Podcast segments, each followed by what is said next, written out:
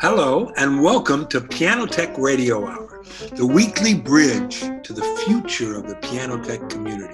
I'm David Anderson. And I'm Ethan Janney. And we're here to ask great questions, and then we'll shut up and listen to some of the authorities, experts, and most outstanding personalities in our little world of pianos. So, put on your best set of headphones and let's get started. Welcome to Piano Tech Radio Hour this week. I will give you all a, uh, a little introduction to who our guest is today. I'm, I'm Ethan Janney, of course, and and uh, and we have David Anderson here as a co-host. Um, today's guest is uh, Rich Galassini. He began with Cunningham Piano of Philadelphia over 30 years ago and is now co-owner. He is an active performer, degreed music educator, and student of the design, touch, and tone of the piano. He has participated in design and development of pianos for Cunningham and explored the science, materials, and processes involved. His special interest is in the piano's history, its greatest historical makers, and what the pianists of today enjoy and desire most in their instruments. Rich, welcome to Piano Tech Radio Hour. Thank you so much, Ethan. And uh, I am tremendously humbled to have been asked to be the guest here. So I thank you very much. I see a lot of uh, familiar names and I see a lot of familiar faces. And I'm very humbled that you're actually tuning in to see me. I don't know what you're doing that for, but I'm very happy to be here. Thank you so much. Yeah, and, and I'll actually you know I'll add this. I forgot to just just remind everybody this is this event's being brought to you by Piano Technicians Master Classes, online educational resource. It offers you cutting edge instruction from piano industry masters without leaving your home. Still figuring out what the best website to give you, but um, We'll be updating this soon. Uh, you can go to pianotechradio.com for more information. Um, and uh, for the live streaming page for this, you can just scroll down and you can find more information on what we offer. So, uh, without further ado, I'm going to hand it over to David and uh, and kick off the conversation. Rich and, and David uh, go back as friends here, so I'll let him get started.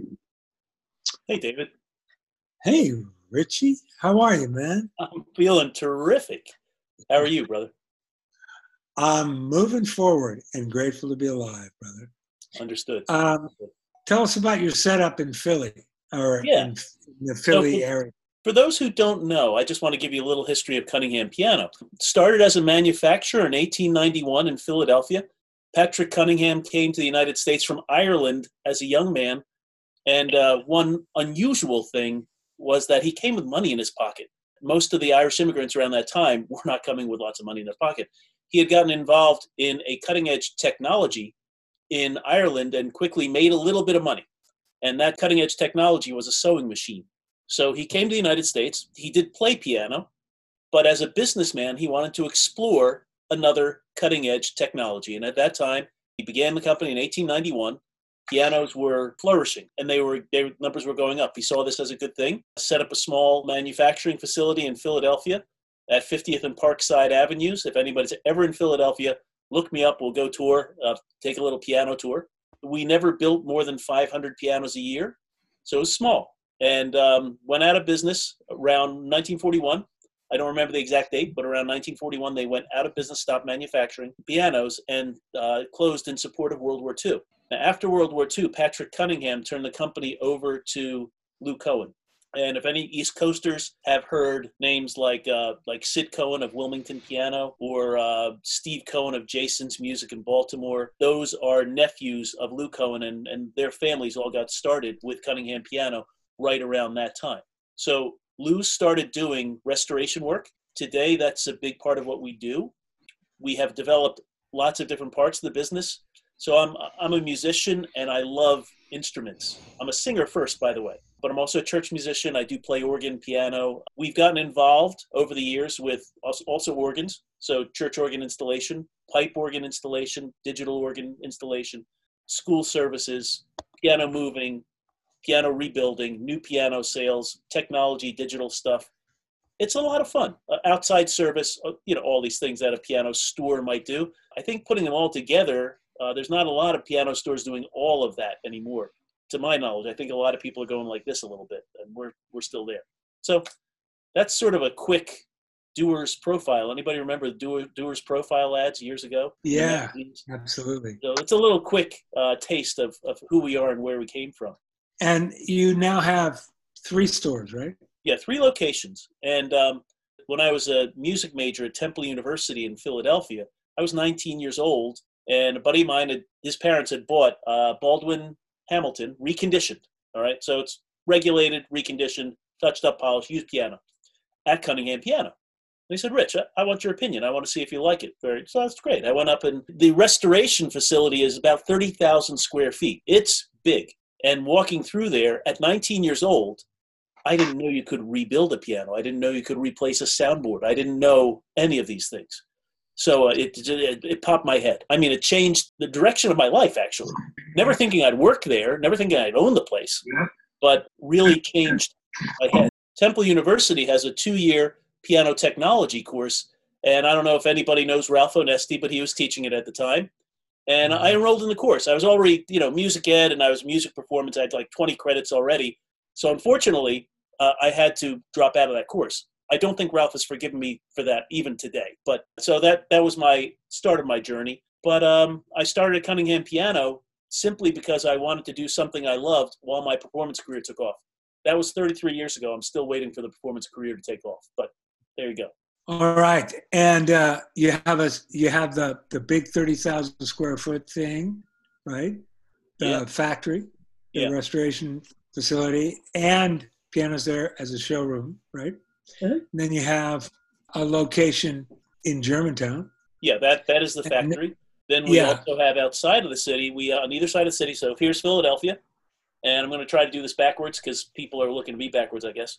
Uh, there's the Delaware River. Over here is New Jersey. We have a Cherry Hill, New Jersey store. We have a Philadelphia location, and King of Prussia right uh, across King from of, King of Prussia Mall, which is in the area major shopping district. Let me say something. In every class I think I've ever taught, I say that in our little domain, and I would say in business in general, that trust is the basis of everything we do. No trust, sorry, I can't work for you because you don't trust me or there's some weird dissonance. I can't work that way. Right. So, what I found with you was kind of an instant rapport and trust. And it's, I kind of watched our relationship, and the trust was verified and it's really the main other than respect and affection and kind of love even it's the main thing that we have. You trust my opinion and judgment and intuition and i trust yours. Let's talk about that in terms of owners of piano stores and technicians. I've been on you know piano tech forums of one kind or another for 20 years. The one thing that i've heard a thousand times from piano technicians is man, I'm having such a difficult time at this store with these people, with this owner, store owner, and you know, we're banging heads all the time, and he doesn't respect us. Talk about that. Yeah. First of all, I, I got to tell you that for years, when we developed the Cunningham piano, in my mind, and I'm only saying this because he was last week's guest, I wanted Del Fandrich to do the work. And Del, if you're here, great, hello. I'm not sure if you're here. Wouldn't blame if you're not it, that didn't work out. I texted him after last week's class. I said, Del, how can I follow you? You know, they're going to be throwing digital tomatoes at me. So he texted right back. He said, "That's okay. I have some laying out. They're going to be right by Saturday, so we'll be good." nice. But but my point of just telling you that story is Del Fandrich. I, I've really enjoyed watching his work. If my wife would let me put a little shrine to piano technical geniuses, he might be he might be one of the people. Uh, I really have a lot of respect for him. So it comes out of first respecting and understanding what it is that a piano technician does every day. Certainly, what a scale designer does every day, or maybe not every day, but the art and the science, the melding of the art and the science of the acoustic piano, having an appreciation for that, being able to sit down and appreciate the difference between a piano that comes, I mean, simply this a piano that comes out of the box and a piano that gets four hours of regulation, or a piano that we've said, hey, listen, man, just go to town. We want this to be the best it can be. And two days later, we have something that's really spectacular really it's understanding that this process happens. I, I, told everybody here that I was a, that I was a student of Ralph Onesti's. I dropped out of that course, so I can tune a piano, but nobody here is going to pay me to tune a piano. That's not what I do. But I, I have an appreciation and an understanding, and, and, need an understanding of of all the things that we do. How's that for a start? That's good for a all start. Right. That's really good. And I, I really want people, my brothers and sisters out there, you know, listening and watching this, to ask some questions because I think this is an amazing opportunity to ask somebody. Look, Rich Galassini is probably, oh, certainly in the top five of successful piano dealers in this you're country. Being, you're being too say. kind, David. I, I appreciate I'm not. that. You're, about all that. you, are too self-deprecating, so I'm going to give you a not a digital tomato, but a digital uh, slap across the face, like the movie Moonstruck, and say, "Snap out of it." You're you're Fair enough. a Uh, great, enough. a, a really a good piano dealer, really truly, and he's the Bosendorfer dealer. He's the Kawai dealer. What else? Uh, we don't deal with Kawai. We deal with Yamaha, Bosendorfer, Ah, that's right. So sorry, I meant Yamaha. Sorry. uh, ah. Estonia, and uh, Yep. we do a lot of rebuilding. Uh, we do a lot of contract rebuilding. And when you're talking about trust, obviously, if a family owns an instrument and I'm asking them to put forty thousand dollars into a really fine high-end restoration, first of all, they've got to they've got to be educated. They've got to understand the difference between the forty thousand dollars that I'm asking and maybe somebody else who's asking fourteen thousand dollars. You know, it's two different types of work. It's done by two different sets of people. And just seeing some of the names and faces here, there are people that do wonderful work here. But if somebody has a choice and there's a local technician who will do something, and you know, there's an understanding that has to be built there, and of course, a trust. Yeah. That's exactly right. So you're also the main like warranty center for that area for both Bosendorfer, Bosendorfer and Yamaha. Is that correct? Yeah, uh, actually, we've also done warranty work for Kawai. They've sent us a few grand pianos that needed some work in the past couple of years. So I don't know if you call us warranty center for them, but we are a resource for manufacturers in general. Uh, in 2005, we were named Bosendorfer's North American Warranty Center. Now, thankfully, so for instance, David, if there is a Bosendorfer in your backyard and it was something a little more involved and you wanted to get involved in in the house, before 2005, they would crate the piano and send it to Vienna, which- doesn't make any sense. Um, That's crazy. it is crazy. Uh, that but was pre Yamaha, right? oh yeah, yeah, yeah. But in 2005, which is also pre-Yamaha, we were named as their uh, North American Warranty Center. When Yamaha took over, Yamaha didn't like that. They didn't want to have one dealer si- singled out, so we lost that, uh, I guess, moniker. We still had a couple Bosendorfers come to us. It's it's not a lot of work. They're a nice piano. They they come out flawlessly. They just don't let them leave the factory. Otherwise, So one thing we haven't talked about is the Cunningham piano itself. yeah, So there has been for 20 years, I believe there's been an incredible bias about Chinese pianos, pianos that are assembled in China. I think some of our brothers and sisters in the piano tech community still have that bias. Would you kind of break down what's different about the Cunningham piano? Yeah, sure. So, first of all, I think bias deserves to be there. Let's say 20 years ago, the goal of every Chinese manufacturer, in my humble opinion, was to make a piano that could play. When you hit a note, when you hit a key, a note sounded. That was really where they were. Um, I don't think there's too many people here that would disagree with me. 20 years ago. Of course, that has changed. There are new manufacturing facilities, new technologies that are being used in China. As a matter of fact, uh, about 20 years ago, this just occurred to me at the time. There were factory designers from Pearl River that wanted to spend a week at our place. We let them do that. And actually, I, I was against it at the time. I thought, well, why, why do we want to show them everything that we do? Well, the bottom line was they had never seen an old piano. And Wow. that boggles my mind, but they had never seen older instruments.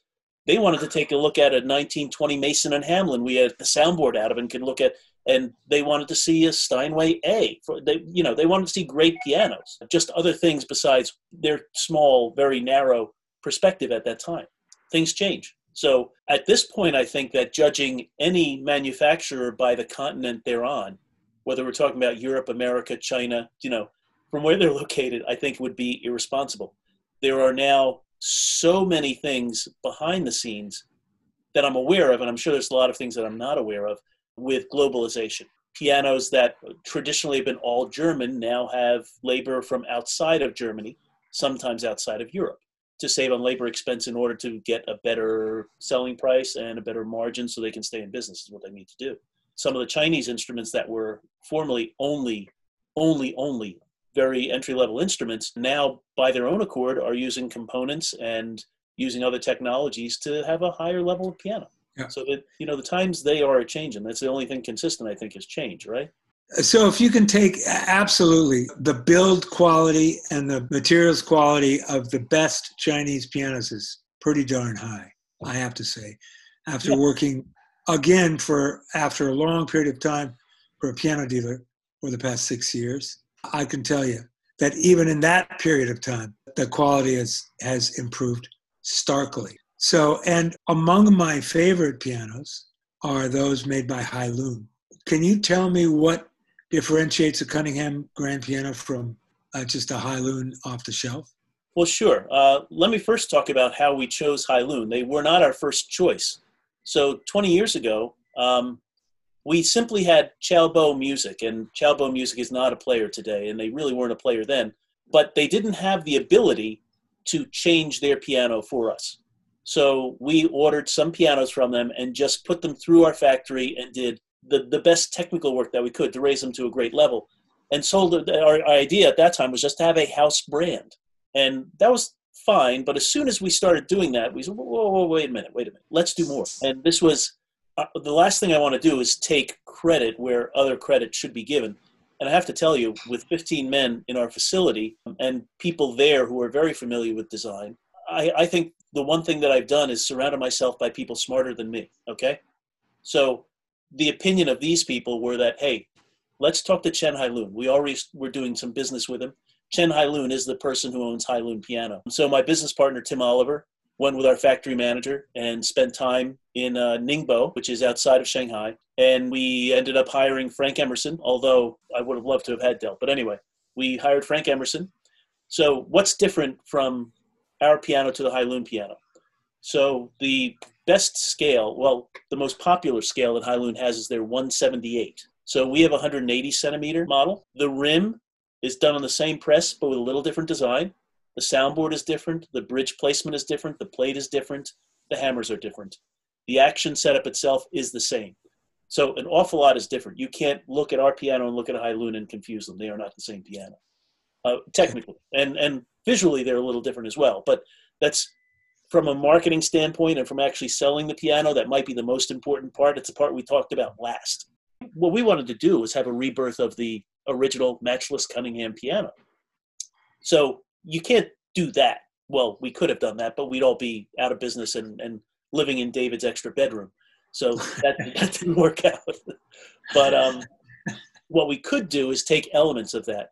Frank Emerson also spent time with original Cunningham pianos that we hadn't had. We, we did some rebuilds. In Philadelphia, it's still a name that has recognition. They're a nice piano, but they're not a Mason. They're not a Bosendorfer. They're not a Steinway.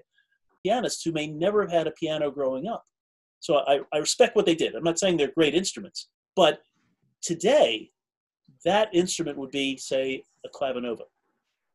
Uh, that spin is no longer manufactured, and that's probably a good thing. I think that the low end instruments today are a whole lot better than the low end instruments when I were grow- when I was growing up, and not all of them have strings and hammers. So now I only said that to say this: keyboard instruments have actually expanded a lot, but not all of them have strings.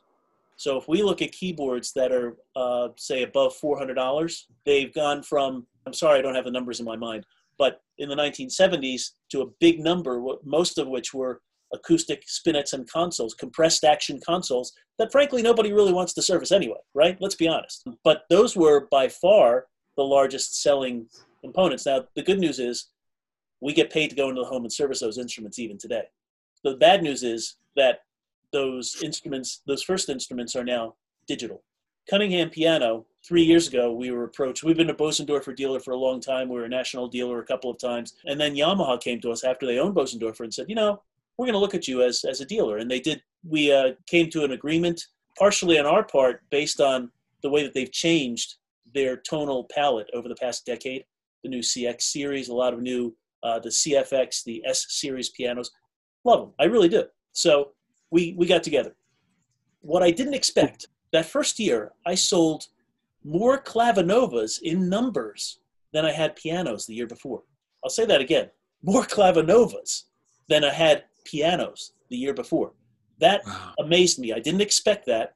Now, we're a piano company. I love acoustic pianos. I don't want to stop selling acoustic pianos. I want our people to service them. I want everybody here to make a good living for the rest of their lives and be able to train somebody else to do what you do. So, those digital pianos we look at as a seed. Because frankly, if it weren't for those digitals that were in the low teens, then a lot of these kids might not start piano. A lot of these families might not get a first piano. So we give them trade up options, we give them incentives, we we have events at our stores and invite people in.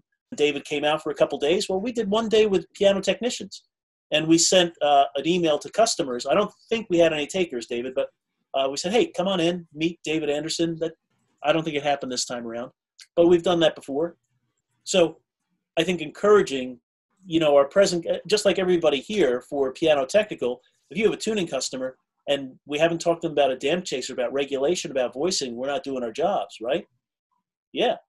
And as a as a dealer, if if somebody purchases a very modest clavinova or a used console or spinet for that matter, uh, and we're not talking to them about what's better and inviting them into experience and to see somebody play and meet a technician. And if we don't educate them they they'll just stick with that piano thing. That's all they have. That's all that's available. So that's a great answer. Thank you. Chris hacking. Hi chris. Says hi all. How do you see your business and the piano business in general faring post COVID 19?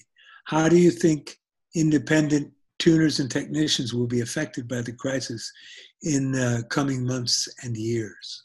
I think that uh, we will see a snapback. I really do. Uh, I, I will tell you that the activity on my website has gone up over the past two or three weeks now. Yeah, people are sitting at home. That's true.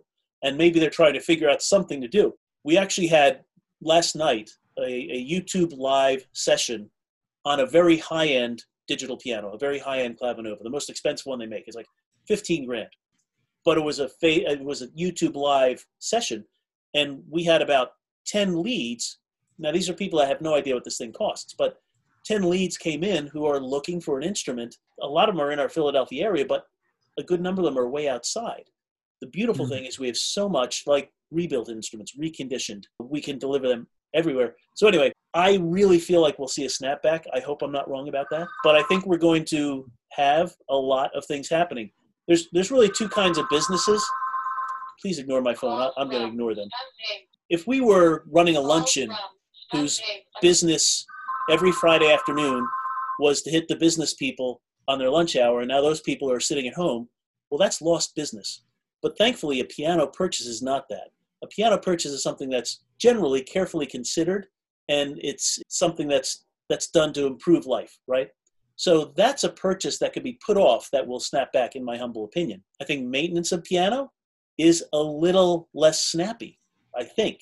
I could be wrong. This is just my personal opinion which is why we were very careful to have you know people already set in june and july. So we have two full months and, and maybe some of you guys have your whole year full so you're, you're good. And I totally appreciate that some of you do. But I think that's an easier thing to skip if we're not persistent in letting them know that it needs to be done. Yeah, I think so much of our job as piano technicians, probably half at least, is having relationship skills, number one, and number two, educating, not being afraid to just be authentically truthful about the condition of the piano, the quality of the piano, everything. I think that's massively interesting. Brett Witten says, I grew up playing on the Betsy Ross Spinet until I was 16. so there you go. Gives you an appreciation uh, for the next level. Yeah, that's right. That's exactly right. Do you have a recommendation for safety protocol when independent technicians are allowed to do home service again?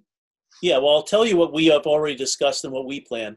So we want all our people to be safe. And once we're allowed to go into a home, we don't know that all of our technicians will want to go into the home. I'm thinking of one particular gentleman who's in his, uh, he's past retirement age. This is the second career for him. Great technician, but uh, he's in a he's in an age and a health that might be an issue. I don't know that he'll say, "Hey, Rich, I'm I'm ready to go out." But uh, if he does, standard PPE, mask, gloves, booties, hand sanitizer, bring it in, clean the keyboard before we do anything, talk to the customer, from a social distance, of course, do our work and put it all together and, and sanitize again before we leave. Yeah. So that that's what we plan on doing. Uh, if anyone has something to add to that, I would love to hear it. Okay, Mr. Janney, you have any? Uh, jump right in. You got any questions or comments or anything? Well, uh, to shift the direction away from uh, the crisis, I'm just curious that you've been in the business for for quite a while there, Rich, and and from kind of walking into to a store to owning it. Got any uh, crazy piano stories you want to share with us?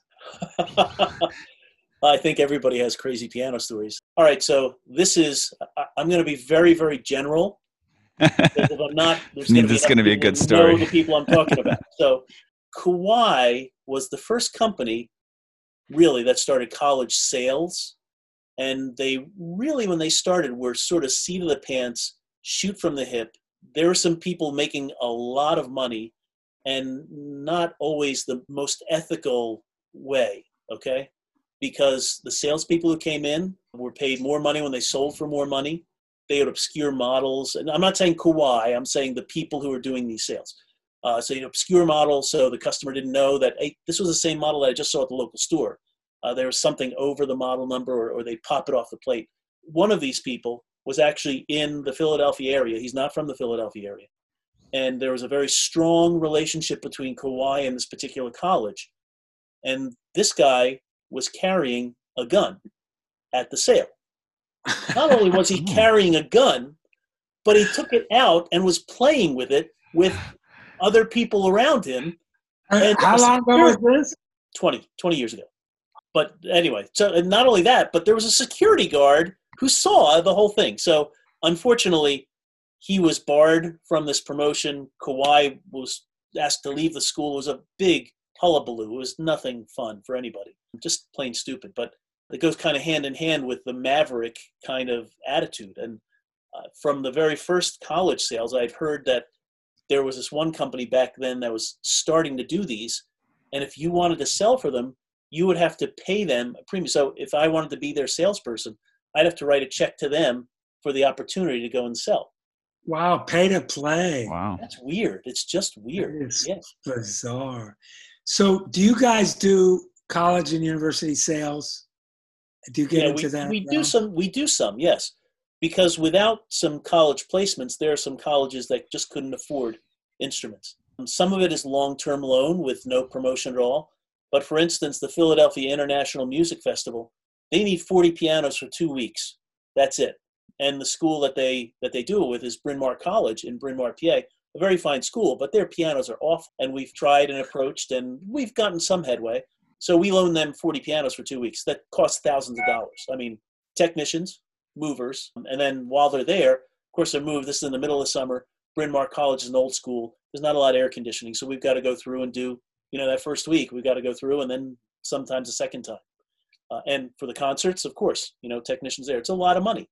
Philadelphia International Music Festival has no money to speak of they pay a little something. But the only way that we pay for all those services is to make some profit in a sale. And in that case, you know what? It saves us money because we don't have to bring them back. We don't have to re-regulate. We don't have to put them back on the floor, touch up cabinets. They go from there and they go out. So there, there is a real need. Uh, and I think if we approach it in that way, there's a need by the school, there's a need by the consumer, there's a need for whatever music festival, and approach it that way and try to be fair when we're selling the instruments and actually sell them for a discount because in the day of the internet, man, you get a whole lot of one stars real quick if you're not trying to do the best. And has that rise of the intelligent and informed consumer radically altered the, the piano sales business? Absolutely, yes. Um, because today I could have a customer walk in, and as I'm starting to talk to them, they talk back to me. Uh, and they've already done their homework. They know an awful lot of uh, beginning level and sometimes a whole lot more than beginning level information. Uh, I've had people walk in and start talking to me about literally about the physics of the scale design on this piano and what are the weaknesses in this piano. And I think they're probably part of the piano tech list. I don't know. But I've had people walk in with tremendous amounts of knowledge that 30 years ago, I would spend two hours trying to educate them. And then it's just a matter of choosing a piano. It's, it has yeah. changed tremendously. Yeah. So, and this brings me up to a, a fascinating paradox that I know all of us as, as piano technicians have run into. The phrase we have is they know just enough to be dangerous. Can you comment on that? Sure. So we've all had a customer who, for whatever reason, we've serviced the instrument and they're not happy, but they don't know why they're not happy. They just know they're not happy. So that that's one of these things where they, they just know it's not right for them. Education, communication is the is the key there. For acoustic instruments, yeah, one of the one of the really nice things is if I have a customer who knows a little bit but doesn't understand they only know a little bit, uh, I'll introduce them. That's exactly what I'm. That's exactly what I'm talking about. Yeah, but so they have, think they know way more than they do. They think they're qualified, and in some instances, they think that they know more than you, which is yeah. a dangerous situation to get into. Sure. So when that happens, I will introduce them to one of our very high-level musicians, and sometimes, at the risk of insulting somebody, we just have to insist. You know, I'm sorry, you're wrong. That's just the way it is and then we have to show them that they're wrong. That's that's sometimes the difficult part. It's easier yeah. for me if we happen to be at a restoration facility because I can walk over to a piano that's entirely in pieces. It's a little harder in the home, but it, it, can be done, and sometimes you have to say that. I'd like to bring up the topic of um, that came up actually with Rick a couple weeks ago, Rick Overton. There's this idea of like selling pianos, and there's a setup process. And I feel like there's a portion of that setup process that be, that can be done in the showroom and the you know the pianist can come in and they can play it and they can say oh i like this one and then of course the piano gets moved and it go, goes in their house you know and it, it's it's a different environment it was just moved and now maybe it needs setup again or maybe the person who bought it has some sort of special taste as far as setup goes. It needs to be voiced now for their home when it was voiced in the in the showroom.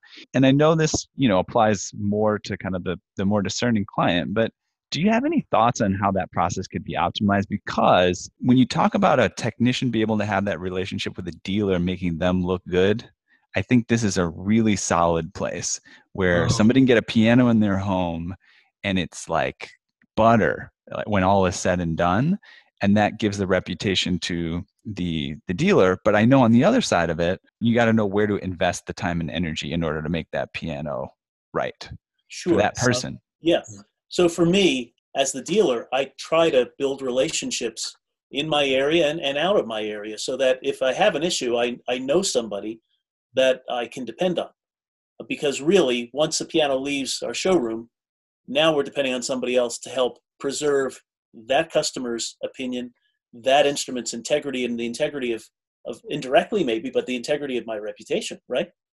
So we do have full-time technicians, and within around 50 or so miles of the greater Philadelphia area, we'll go out and service instruments. There are lots of times, you know, even in our area, where my guys are booked, so I've got to call somebody else. So anyway, I do have that happening. Again, I think it, it, it boils down to my intent, the way the customer's been educated, so if we don't talk about that before the piano goes out, that's that's my bad. That customer has to know that there are going to be issues. They've got to know, hey, the first year you're going to have to have it serviced four times, not twice, four times. And by the way, uh, all of these parts need to settle in. So six months from now, you're going to experience sticking notes. You're going to have, and, and these are things that as uh, you know, salesperson of any kind, you don't want to talk about the negative aspects, but it's reality. And I've never had somebody say, "Oh, wait, wait, I don't want to get a piano now." Be, oh, gee, I have to tune it four times. I, they they want to know. Today, I think that there's enough of this on the internet in general. They've already seen this, so I'm not the first one to bring it up. But if I don't bring it up, they might not understand this. And I think when you approach it that way, where they already know it's going to be in my house, it's going to go out of tune. I might have a sticking note. I, I might need a little voicing uh, as it settles in, as I play it, and all of these things, if they understand it's a living, breathing machine that needs a continual service, then a lot of those things go away. In my personal experience, until I educated my good friend Rick Overton when he was the COO of Hollywood Piano, they would send out technicians that were not equipped on a skill level to do that kind of diagnosis on a piano and to be able to please a client my partner and I, Nick Morello, would serve as kind of the gunslingers. Mm-hmm. Oh, well, this guy's gone out, this guy's gone out, and they're still bitching and moaning, basically. Uh, will you guys go out? I said, why don't you allow us, if that person talks about they're picky and they, they need this and that, why don't you let us set the piano up first and then be the first call to go out because you're spending hundreds of dollars that you don't need to spend. I think that's a big thing. You know, dealers, as you know, Rich, are always looking at the bottom line, looking at the costs, looking at the, you know, the expenses every single week. You're digging into that. So speak on that a little bit.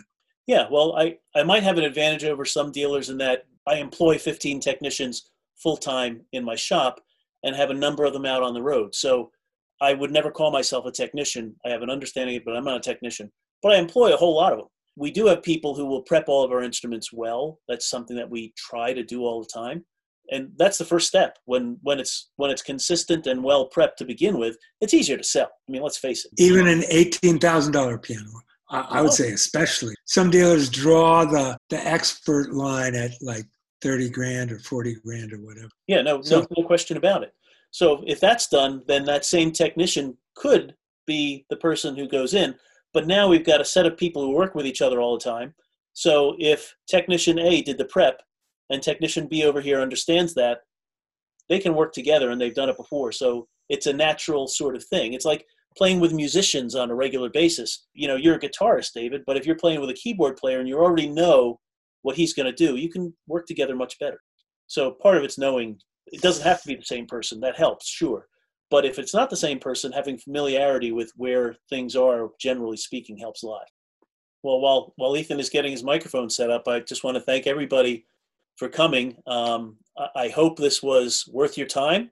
I have great respect for a lot of the faces and names that I see here. I've met before, and I'm, I'm sure I'll meet you again.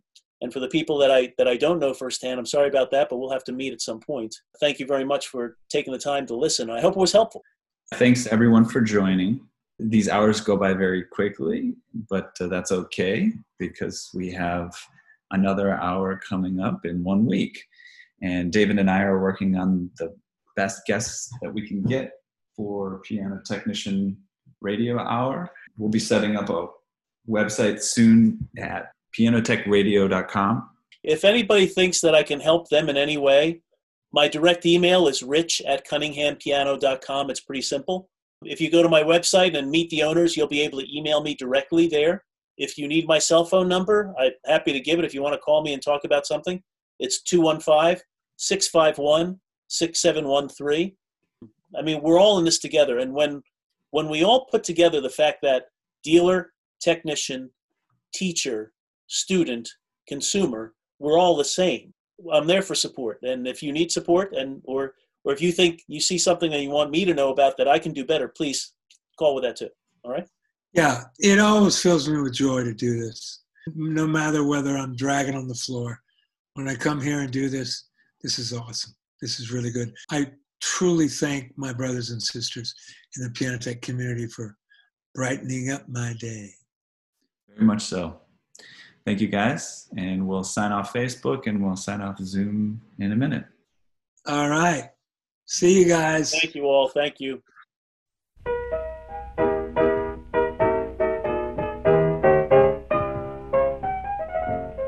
Thank you so much for giving us an hour of your time.